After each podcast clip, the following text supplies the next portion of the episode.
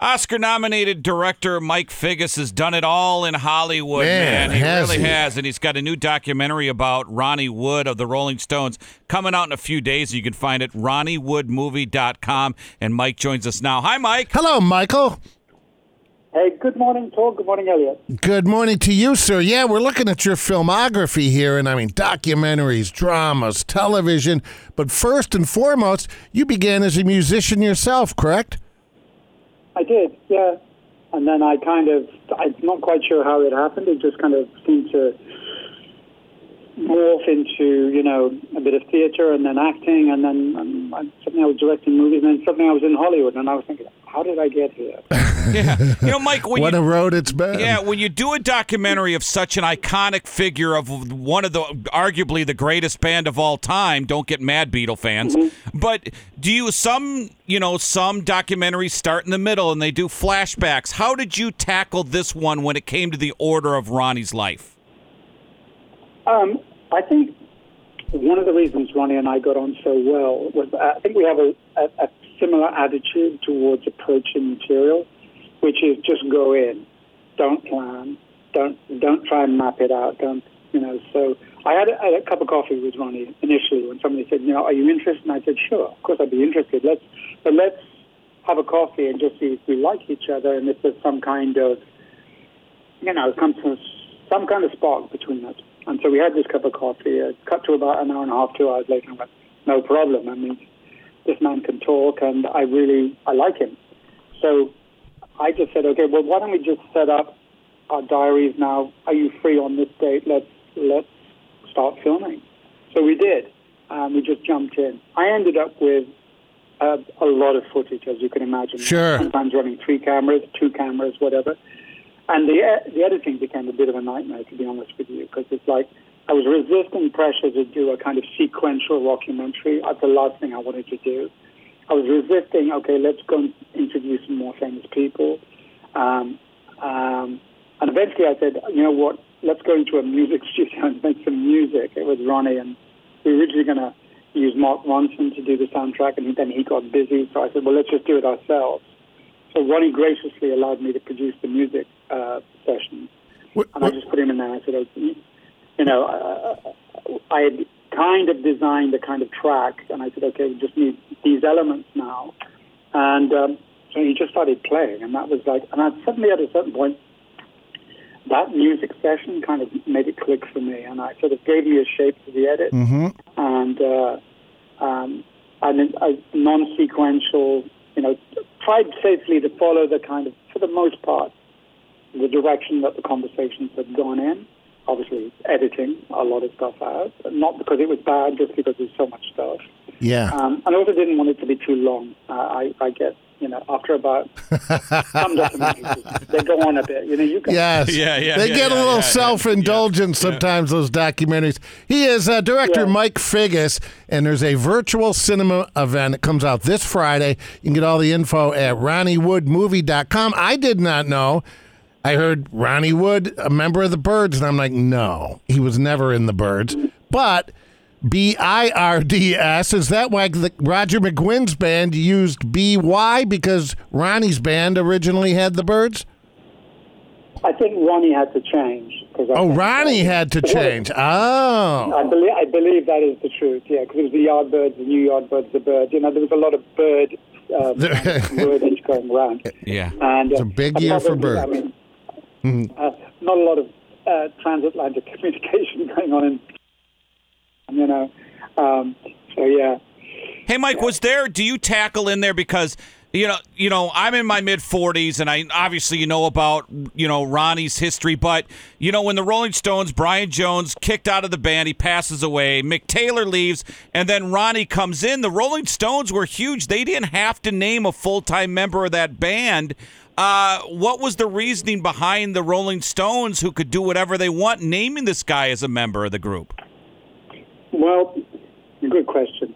Um, I mean, Keith says in the film, you know, they tried a bunch of other, you know, very good, very good American guitarists um, who were technically and you know beautiful musicians. The thing is, the band is a kind of personality cult as well. Um, Mick says that the period with Mick Taylor for him was very enjoyable because Mick was a much more complex guitarist, um, more kind of you know romantic in some ways. And he said, as a songwriter, that inspired me greatly, but it was taking them in a different direction from their chosen path of like you know, a kind of basically Chicago, Southside Chicago blues band, you know, which is always a kind of stated kind of influence. Um, plus, think about Ronnie Wood looks like he is a member of a family. I mean, there's something about the, the Stones. They, they have a look. They haven't put on a lot of weight. Yeah. Um, the collective lineage of their faces and lineage is uh, quite something. You know, they look like they're genetically connected. Um, They He's do. also from London. As Mick says, he was from London. We knew him. We got on well. He was kind of, you know, he was. We were comfortable, you know. So in a way, bringing Ronnie in, I think, put them back on the path that the franchise, the Rolling Stone, that is today, is very much part of that kind of path. Because they could have, I mean, you know, look what happened to the Beatles in such a short space of Yeah. time. You know, they go off mystical. They have sitars. There's there's that big orchestras, and you know, McCartney wants to do uh, symphonies, and John wants to promote peace. Mm-hmm. You know, and the Stones didn't go that route. They just actually stayed solid as the band, and there was the Mick Taylor moment, mm and then back to Ronnie, and you know, he's been there longer.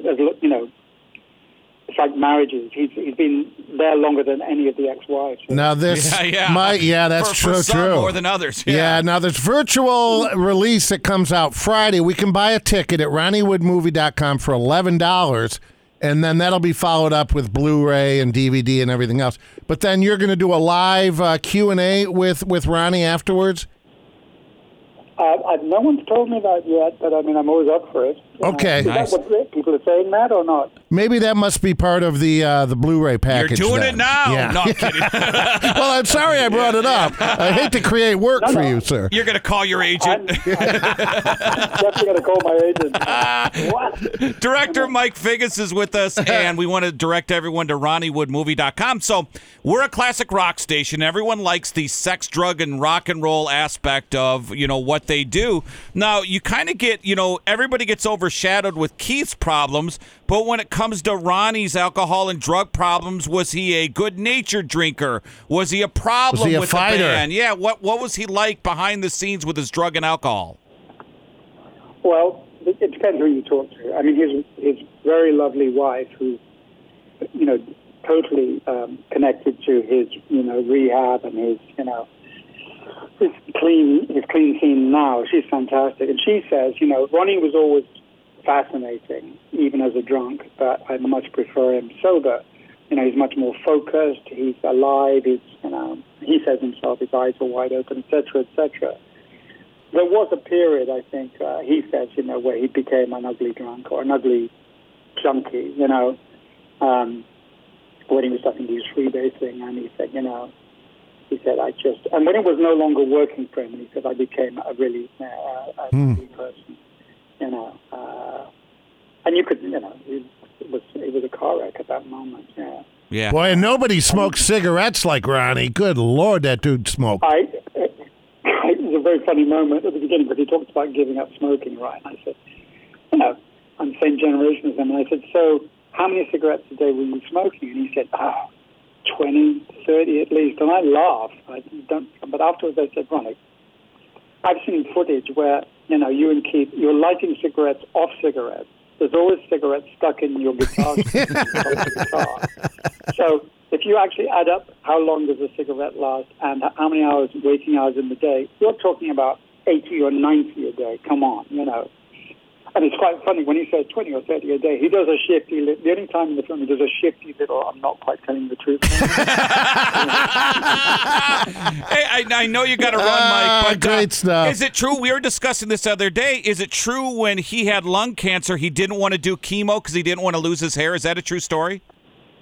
I'm sure it is. He's a rock star, man, you know. And the Yeah. other thing was, let's cut it out, you know. And then he says they cut it out, and they said the good news is you got rid of your emphysema as well. And it's just like, it's unbelievable. Boy, that's luck. Wow. Well, he Ronnie is Wo- blessed. Yeah, RonnieWoodMovie.com, and you're such so great at everything you do. Thanks a lot, Mike. My pleasure, guys. Take care. Bye bye.